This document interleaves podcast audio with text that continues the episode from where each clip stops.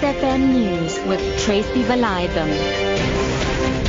10 o'clock, good morning. Act Eskom acting CEO Brian Molefe has argued that an increase in tariffs will shorten the load shedding period and improve overall generation stability. He was speaking at a public hearing which the energy regulator NERSA is holding in Johannesburg.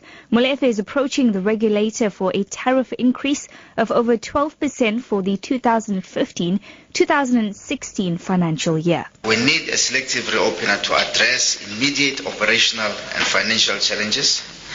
The selective reopener of 9.58% will fund higher OCGT usage and cover the cost of uh, short-term purchase power agreements.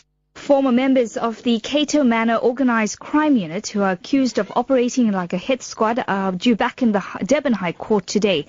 The high-profile case against 27 policemen was adjourned at the end of March for the legal teams of the state and defence to hold a pre-trial meeting. Defence questions over some of the charges were expected to be ironed out.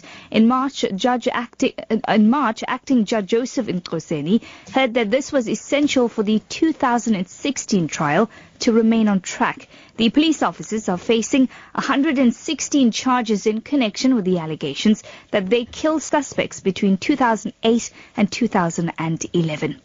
A one-year-old child and an elderly woman are recovering in hospital following a fire at a daycare center in Hillbrow, Johannesburg.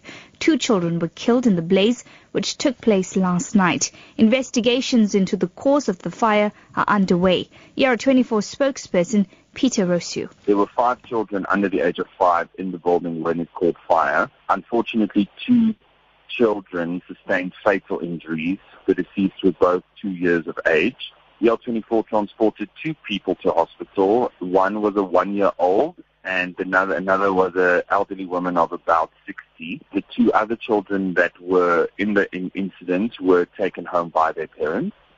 Stock markets have surged in the Far East amid signs that a deal to prevent Greece defaulting on its debts may close at hand. The Greek government has outlined further austerity measures to appease its creditors.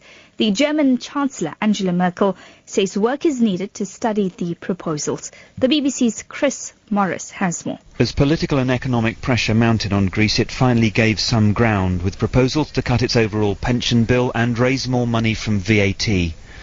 The President of the European Commission, Jean-Claude Juncker, called it a major step forward and said a deal could be done before the end of the week. But other officials emphasized the need for much greater scrutiny of what Greece was proposing and said there was still a huge amount of work to be done. Greece has to make a big debt repayment to the IMF in a week's time, on the same day that its current EU bailout expires. So time is short.